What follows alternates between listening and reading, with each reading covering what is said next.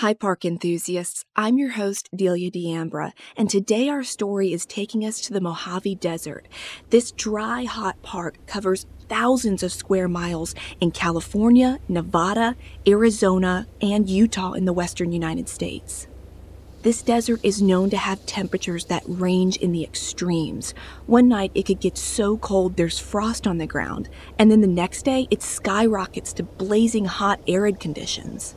At one point, it's actually been recorded to have the hottest air and surface temperatures in the world. In 1972, for instance, a creek basin in Death Valley clocked in at 201 degrees Fahrenheit. But also during the 1970s and through the 80s, a deprived predator from Los Angeles used Mojave to hide his crimes. To investigate him, law enforcement would have to go across the country trying to prove just how many murders he tried to wash away in the desert. This is Park Predators.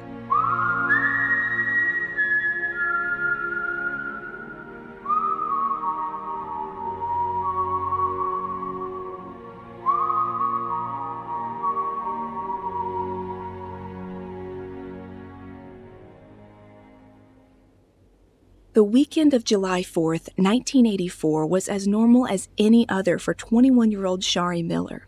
She was celebrating Independence Day and she had plans to go out after her bartending shift. She wanted to have a good time and maybe catch a fireworks show. That's what people do on the 4th of July. At this same time, the Summer Olympics were in full swing, and that only added to the excitement of Shari being out and about in the downtown bars.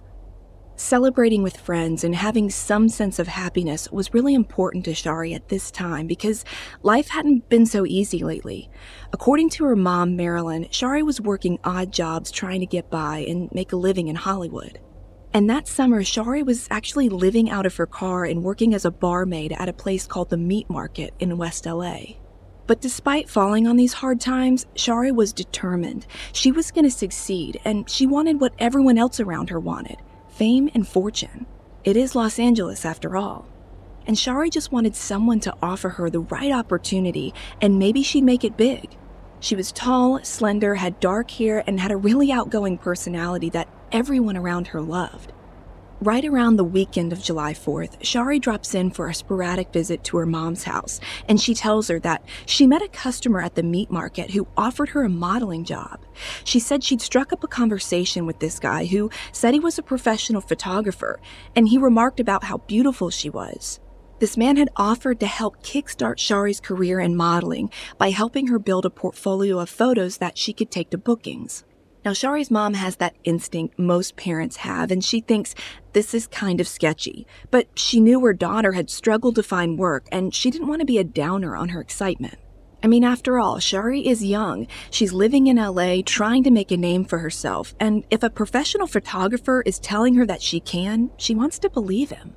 Shari goes on to tell her mom that this guy who offered her the photo shoot is a man named Bill, and he's well known in town, and the pictures he's going to take are going to be for magazine spreads. During this conversation, Shari's mother never found out what day her daughter was supposed to meet Bill, and when Shari leaves that afternoon, honestly, Marilyn just doesn't think about it again. She didn't hear from Shari for the next week or two, and that wasn't uncommon since Shari was living on her own, bouncing around from job to job. Marilyn just figured she would check back with her if she wanted to visit and talk about how the photo shoot went. But that conversation would never happen. Just two days later, on July 6th, people passing in a parking lot of a carpet shop in LA's west side found a young woman's body laying in an alley. It was just out in the open, laying on the pavement, and this body was partially clothed and wrapped in a bedspread. Police are obviously called, and when they arrive, they could not figure out who this woman was. They knew she was a victim of a homicide because it was clear that she'd been strangled with some kind of thin ligature, and her hands were bound with leather shoelaces and as they looked over the area, there wasn't much physical evidence that was found on the victim. Just some yellow paint under her fingernails, which they took scrapings of, but that wouldn't prove to be useful unless they had something to compare it to. Unable to do anything with this evidence or make a positive ID, they kept the body in the county morgue and labeled it Jane Doe number 60. Now, six days after this, on the evening of July 12th, two blocks from where Jane Doe number 60 was found, family members of 15 year old Tracy Campbell came home from work to find Tracy wasn't in their apartment. Tracy lived in the unit with her mother, her brother, and sister, and a cousin.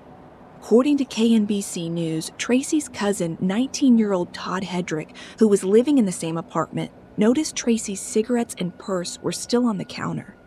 All of the beds in the unit were unmade, and it looked like nobody had been in the apartment all day. And this was weird because Todd knew it was Tracy's job to tidy up the space and make the beds for everyone. She was on summer break from school, and it was just unlike her to leave all of her responsibilities unattended. The layout of this family's apartment was that each of them slept on their own mattress on the floor, and when Todd saw those beds untouched, it alarmed him and all of the other family members. They worriedly waited for a few hours, but Tracy never showed up. With every passing hour, the more worried they became. Tracy's family knew she never would leave for a long period of time like this, and even when she did get out of the apartment, she wouldn't go far. You see, after three months of living in Los Angeles, Tracy had only made a few friends and was considered by most of her family to be a loner. Not necessarily because she didn't like being around people, but because her social life had been limited by the fact that she'd recently moved to LA. At various points in time, all of Tracy's family had moved from Missoula, Montana, including her cousin Todd. He said he came to LA with hopes of being an aspiring model.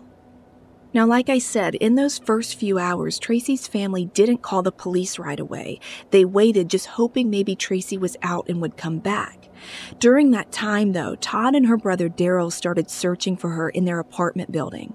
They knocked on every door, including the unit directly next door to them. Todd knew the guy who lived there because he'd taken some modeling photos of him for his portfolio. And this guy also showed him lots of portfolio work he'd done for female models.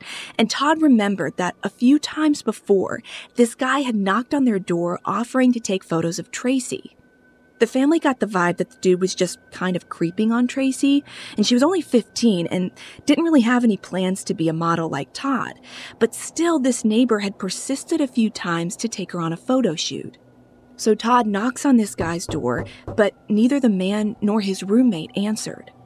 After that, the family was on the brink of hysteria, so they called the West LA Police Department to report Tracy missing. When the detectives arrived at the family's apartment, they went through the normal routine, asking them if maybe Tracy was at a friend's house or had walked to the store and was just running late.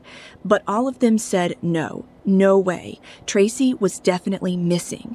She would never stay out on her own this long without telling anyone. And that's when Todd and Daryl directed investigators to speak with the man living next door. The officers go by, but again, no one answers. The next day, Todd and Daryl noticed a disturbing note on that neighbor's door that sent chills down their spines.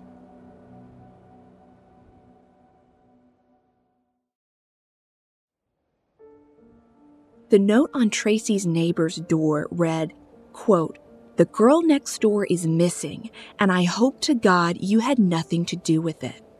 Now, Tracy's family didn't know who left the note, but their best guess was that the guy's roommate had left it. Police officers walked over and knocked on the door again, and this time a man answered and said his name was William Bradford. William tells the officers he doesn't know what happened to Tracy, but he did say that on July 12th he had seen her in the morning. She had come to his apartment to use the telephone, and then after that, he dropped her off at a local liquor store so she could buy cigarettes. This story obviously really interests the police officers, and after interviewing a few other people, they determined that the sequence of events William had provided them meant he was likely the last person to see Tracy. Right away, though, Williams' answer that Tracy went to the store to buy cigarettes didn't make sense to her family. Todd, her cousin, had found a full pack of her brand cigarettes sitting out on the apartment's counter. Tracy's purse was also left behind, so how would she have bought anything without money? With that in mind, the detectives pressed William more, and they ran a background check on him that revealed he was no stranger to criminal activity. His records showed that he was currently out on bond facing a rape charge. His former girlfriend had accused him of brutally raping her at a campsite in the Mojave Desert. The two had gone to the Edward Air Force Base to watch a space shuttle landing, and then he tried to rape her. The woman had detailed to police that William beat her, forced her to drink poison, and repeatedly told her he was going to kill her. On top of that, William also had a lot of other criminal convictions. Many were for things like burglary, indecent exposure, drunk driving, and sexual battery. And if that wasn't bad enough, police also learned that William was a person of interest in the death of 23 year old Misha Stewart. Now, Misha and William had met in the Pink Elephant Bar in Culver City, California. After having drinks together, the men left and walked to William's mobile home trailer, and that was parked in an alley next to the bar. The next morning, authorities discovered Misha's nude body laying in the alley. He'd been strangled with some type of ligature. People at the bar told police that Misha had left with a man matching William's description, but the officers lacked physical evidence to tie him to Misha's murder. Eventually, police were forced to drop the case against William for that crime. William was looking more and more like someone who could have committed another violent assault, or perhaps abduct a young woman. Police's mounting suspicions compelled them to ask a judge for a search warrant for William's apartment. They also wanted to take a look at his car, too. When they search these locations, they find stuff that piques their interest, particularly 10 photos of women, presumably young modeling subjects. Detectives seize those images and they go inside William's apartment, and that's where they find another massive trove of incriminating photos.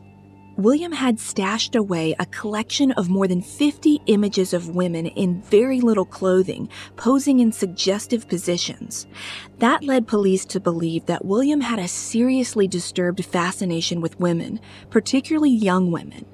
Also, they wondered why he kept all of these prints instead of giving them to his clients. Despite their unsettling feelings about these pictures and realizing William is kind of a creep, police didn't actually find any evidence in his belongings that tied him to Tracy.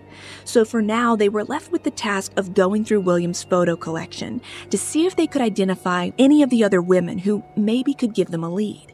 And that's when they caught a break a detective who had worked the Jane Doe number 60 case in the same part of town six days earlier recognized one of the women in a few of the photos. He recognized one woman as the Jane Doe. He noticed that the woman had tattoos on her ankle and her calf area and on her abdomen. Now, what was creepy wasn't that the tattoos matched his victim. She didn't have tattoos. What Jane Doe number 60 had was missing patches of skin in the exact areas as the girl's tattoos, meaning someone likely mutilated Jane Doe, maybe to remove her tattoos. This revelation now put William at the top of their person of interest list in the murder of Jane Doe number 60. Now, they didn't arrest him right then and there because their evidence was thin at best, but they did ask him who the woman in the photo was, hoping that William would lead them to the answers himself. And he replied by saying that her name was Shari Miller. Now, when police looked up Shari, they realized she was already in their system for having a misdemeanor record. They used a copy of her fingerprints and were able to compare those to Jane Doe number 60's body. Up until this point, they hadn't had the time or manpower or really any reason to compare Jane Doe number 60 to every woman in their system. No missing persons report had been filed for Jane Doe, so she'd just been sitting in the morgue waiting to be identified until now. I also read a report in the Los Angeles Times that said police used dental records to confirm Jane Doe number 60 was Shari. Now, maybe it was dental records or her fingerprints or both, but either way, they made the connection. And it's at that point that Shari's mother, Marilyn, gets the heartbreaking news. She had no idea her daughter was even missing, let alone dead. She walked police through the last conversation Shari and her had had when Shari revealed that she had a photo shoot in the Mojave Desert with a man named Bill. That was supposed to happen in early July. Police began to suspect that the Bill Shari was supposed to meet was William Bradford. Detectives brought William in for questioning and confronted him with the information that Shari Miller had been identified as Jane Doe number 60. William answers saying that he had photographed Shari, but that was months earlier in an area of Topanga State Park known as Topanga Canyons, not in the Mojave Desert, and he insisted to detectives that he had nothing to do with her murder. And just like in Tracy's case, officers just didn't have enough to keep holding William, so they had to let him go after 48 hours. But letting him go didn't mean they were letting him out of their sights because they kept him under 24 hour surveillance. They knew they had to do more than just watch him, though. He was on high alert now and would probably try and keep his nose clean. And this is when police get an idea. They used the photos of Shari in his collection to better locate where they'd been taken. Officers knew from looking at the background of the pictures and the unique rock formations around where Shari was posing was not consistent with Topanga Canyons.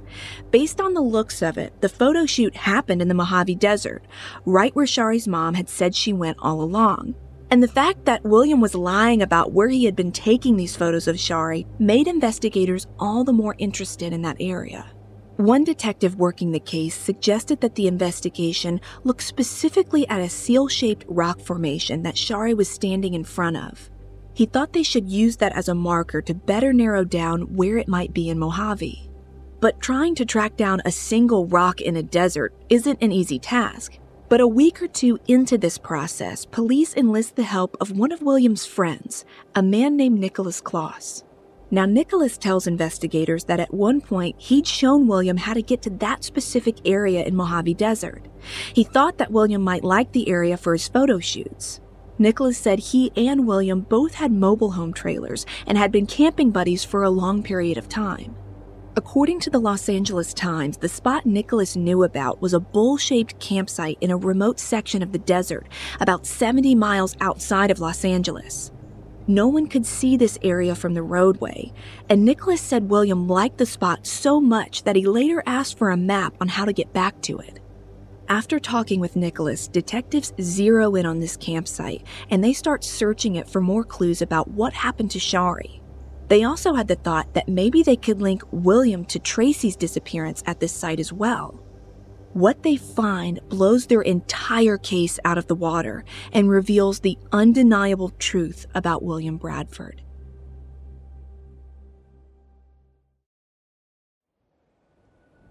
When police are really digging in and heavily searching the campsite in Mojave, it's early August 1984, and Tracy Campbell has been missing for weeks Authorities decided to use dogs and deputies on foot to walk the dusty terrain around the campsite. They even enlisted the help of park rangers and, of course, William's friend Nicholas. Hours and hours go by, and they're having a lot of trouble finding the particular rock formation that Shari Miller had posed in front of in the pictures William took of her. But just as they're about to call it a day, Nicholas yells out that he thinks he's found the spot. Detectives look and compare the photos of Shari to this location and realize, yes, this was it, and they had a match. Shockingly, though, not far from this rock formation, searchers uncovered the decomposing body of 15 year old Tracy Campbell. She was laying in a shallow grave with a blouse draped over her face. She had just been dumped there and because it had been a few weeks and the sun had beaten down on her body, there wasn't much of her left. The coroner found several of her body parts were removed by wildlife, and the conditions of the desert had mummified her torso. The one distinct feature that everyone noticed was her blonde hair. Some of it was still intact on her skull, and you could see it if you were standing a little ways away. During her autopsy, the medical examiner ruled that Tracy had been strangled with some kind of ligature. There were also indications on her wrists and feet that she'd been tied up prior to her death. The shirt that was laying over her face was not something Tracy's family identified. The blouse had a small snail shaped pattern that one of Shari's friends recognized. This person told police that she'd picked the shirt out of a trash bin and given it to Shari so detectives now knew for certain the two women's cases were connected. So on August 16, 1984, police tracked William down to the meat market bar and they arrested him for two counts of first degree murder. Remember, he was still facing that rape charge, but he entered a plea of no contest for that and was later sentenced to eight years in prison. It would take prosecutors another year to build their case against William for double murder. While preparing for trial, the prosecutors announced that they planned to present three dozen witnesses in court. They felt that even though they lacked physical evidence connecting William to the murders, particularly Tracy's, he was guilty based on the strong circumstantial evidence. And remember, this is 1984 we're talking about. So DNA and forensics was nothing back then like it is now. Officers hadn't retrieved any blood or hair from either of the victims from inside William's car or apartment. I can't find any reports that a forensic sweep was ever done on William's belongings. But even if police had, both Shari and Tracy were found days and even weeks after they were killed, giving William plenty of time to clean up if he wanted to. According to the LA Times, the real concrete evidence against William for Shari's murder was the fact that police had found some of her belongings in a storage locker at William's apartment. Some of her jewelry, clothing, a knife, and her belt were located with William's stuff. But that wasn't enough to ride their entire case on. The strongest pieces of evidence they had were a pair of Shari's leather boots in William's possession, and those boots were missing their laces. The missing laces were consistent with being the same shoelaces authorities found tied around Shari's hands and feet. There was also a Mickey Mouse wristwatch that Shari was known to wear. This watch had some yellow paint splattered on it, and authorities knew a few days before Shari was killed, she'd earned some money helping people paint a house. Prosecutors were able to prove the paint used to paint that house were the splatters on the wristwatch, and the flakes of yellow paint beneath Shari's fingernails was also the same. The one question prosecutors could never definitively answer was what was William's motive for these crimes? They felt he didn't even have one. Other than being a predator who lured women with promises of making them famous in order to turn around and viciously kill them, there was no motive. And again, they couldn't ignore William's criminal history. Prosecutors made note of that earlier rape charge, and they also realized that he'd been married at least four times. The prosecutors theorized that William did not have a specific motive for the killings because he could find no attachment to his female victims, and he didn't see them as human beings. Prosecutors believe that on July 4th or 5th, Shari met William near a bar two blocks from his apartment building. She parked her car and rode with him to their photo shoot in Mojave. When they arrived at the desert campsite, he started to coach Shari on her poses and began the photo shoot. In some of the photos, Shari's not wearing shoes, which likely meant she'd taken them off before climbing onto the rock formations. Now, as the session was wrapping up, authorities believed Shari became distracted, putting her shoes back on. And that's when William put down his camera and pounced on her. He strangled her with her own bootlaces. And he then put her body in his car and drove her back to the city where he dumped her in that alley. They believe he attempted to cut off Shari's ankle and stomach tattoos in an attempt to remove any identifying markings. Slicings on her skin during her autopsy proved someone had taken a sharp object and tried to cut off the inked designs on her skin. But at trial, Williams' defense attorneys argued that the prosecution couldn't prove beyond a reasonable doubt that their client was guilty of both girls' murders. Sure, he had been the last person to see Tracy alive, but that didn't make him a killer. And yes, they admitted he had photographed Shari, but that was no basis for accusing him of murder. They say he ended up with her belongings inside of his apartment because she left them in his car after the photo shoot. Everything about this case was just complicated. Both sides admitted that it was like putting together a jigsaw puzzle.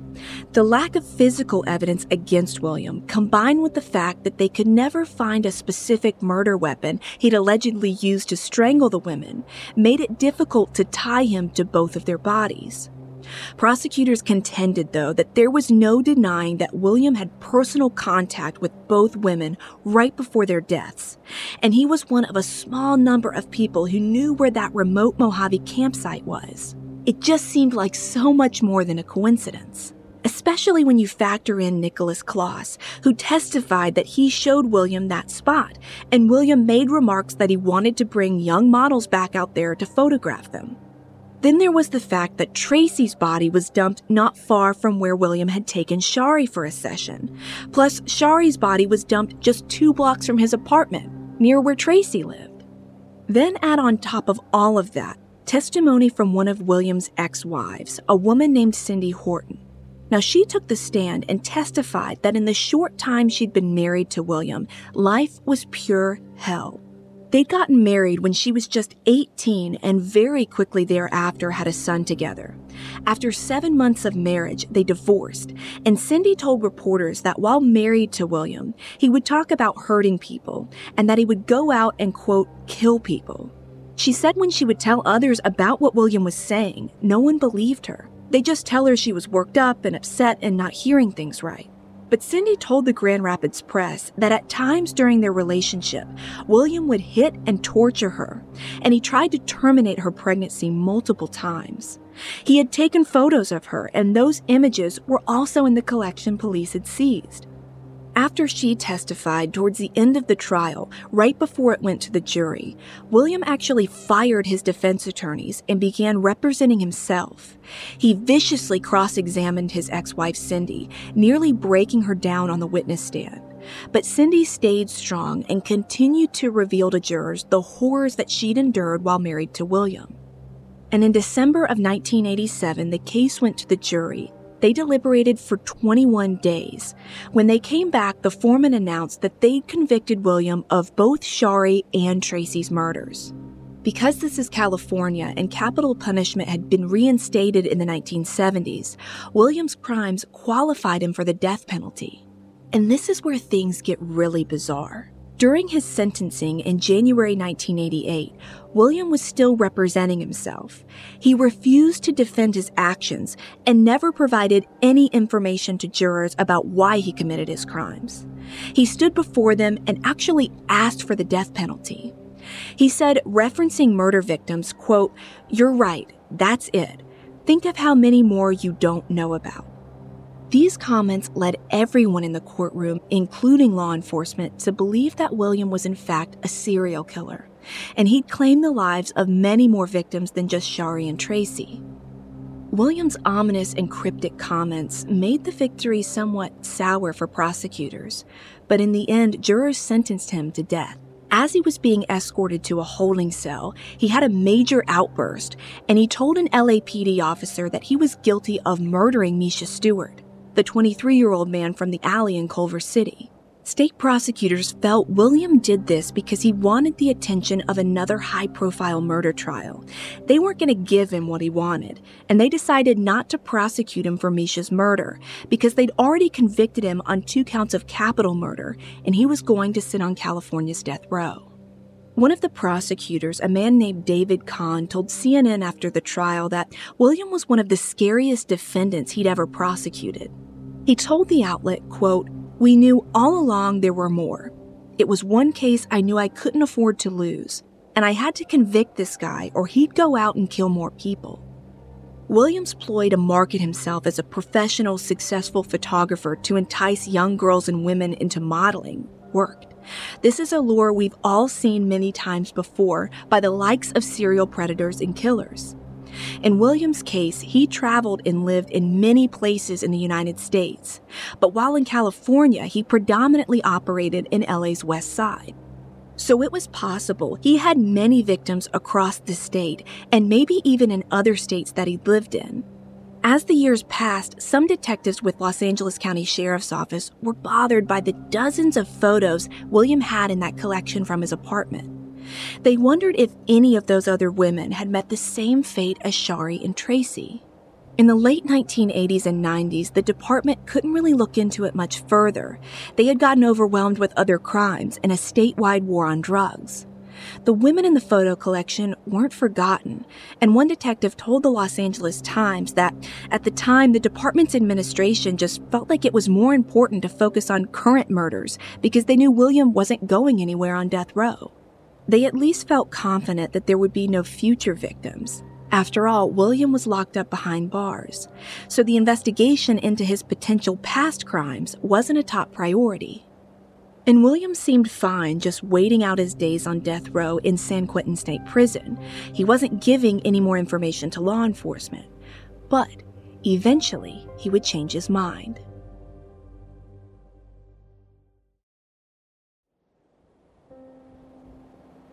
After only a decade in prison, William Bradford launched a legal battle to have his execution date of August 18, 1998, moved up. At the beginning of the year, he told reporters that he wanted to hurry up and die. He said waiting out his execution was making his life intolerable.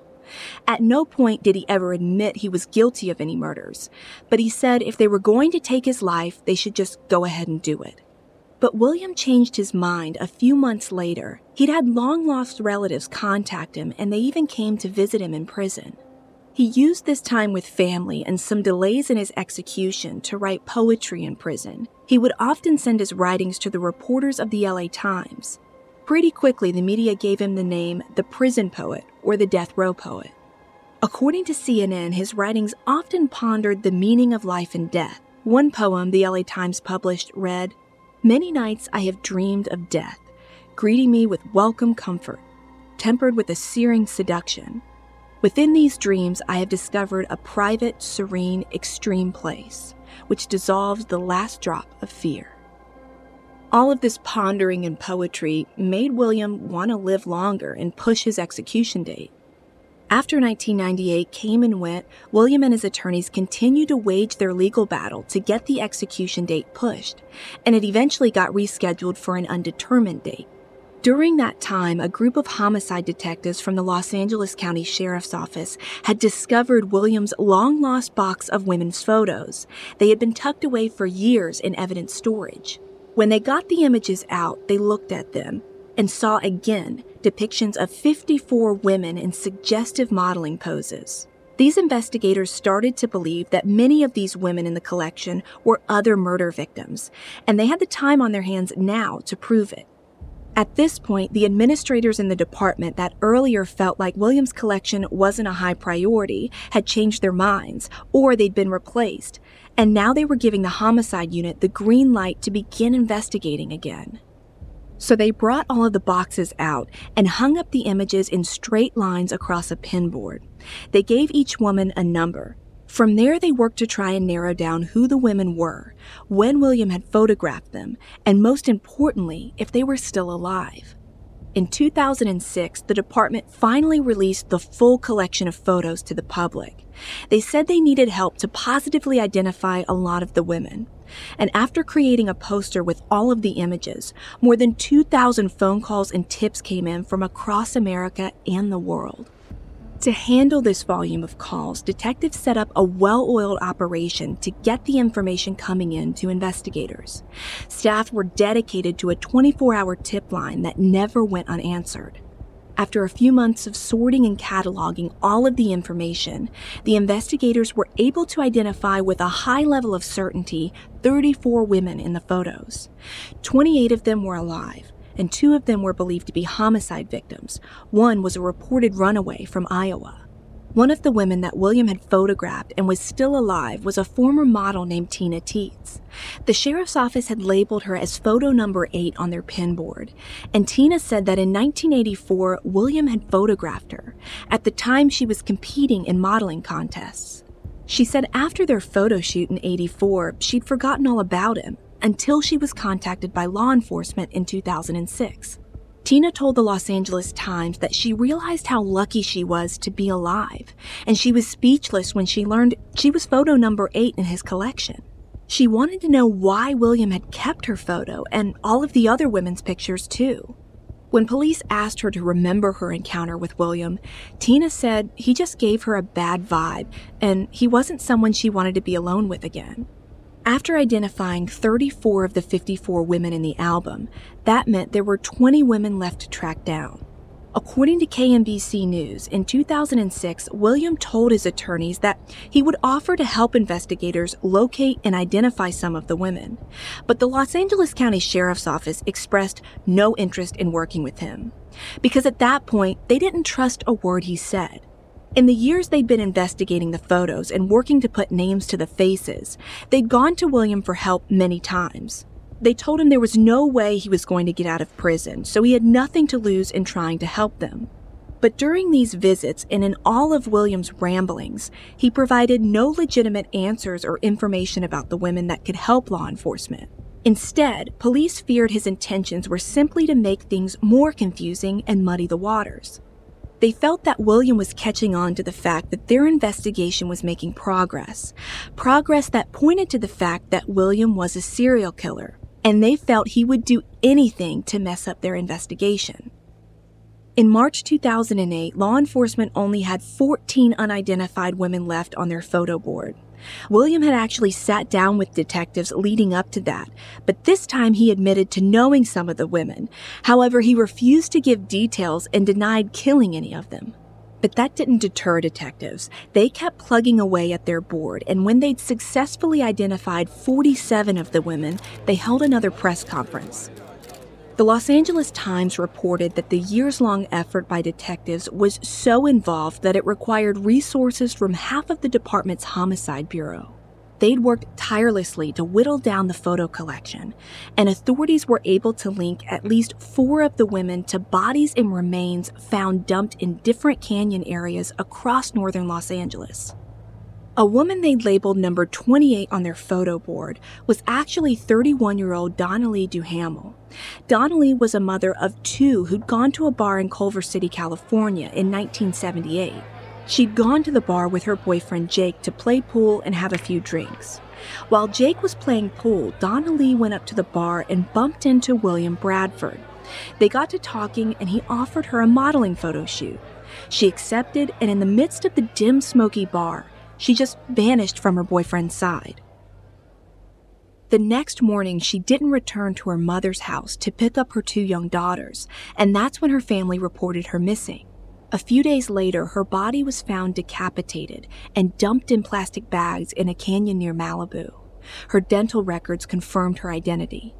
To this day, her daughters are still fighting to see William prosecuted, but formal charges have never been filed. While sitting incarcerated awaiting his execution, William died from cancer at San Quentin's offsite medical facility in March 2008. But the body count that he left behind is unfortunately, according to authorities, probably just the tip of the iceberg for the Mojave Desert. He was likely responsible for dozens of other missing person cases across America, stretching from California to Florida. He was a photographer from the mid 1960s to the time of his arrest in 84. There's no way to know, but it's very possible William killed women he didn't even keep photos of. Authorities believe he specifically used the Mojave Desert to commit his offenses and felt the natural elements of the wind, heat, and wildlife would forever cover up his crimes. In 2013, the skeletal remains of four bodies were discovered in two shallow graves in the desert. They weren't definitively tied to William, but a former sheriff's deputy from San Bernardino County said in an interview with The Sun if there were to be a cross everywhere someone dumped a body, the desert would look like Forest Lawn Cemetery.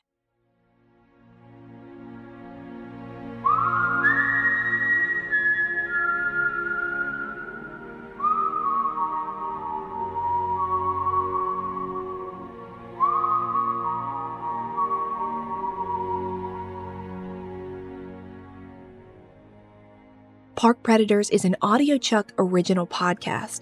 This series was executive produced by Ashley Flowers. Research and writing by Delia D'Ambra, with writing assistance by Ashley Flowers. Sound design by David Flowers, with production assistance from Melissa Gastola. You can find all of our source material for this episode on our website, parkpredators.com. So, what do you think, Chuck? Do you approve?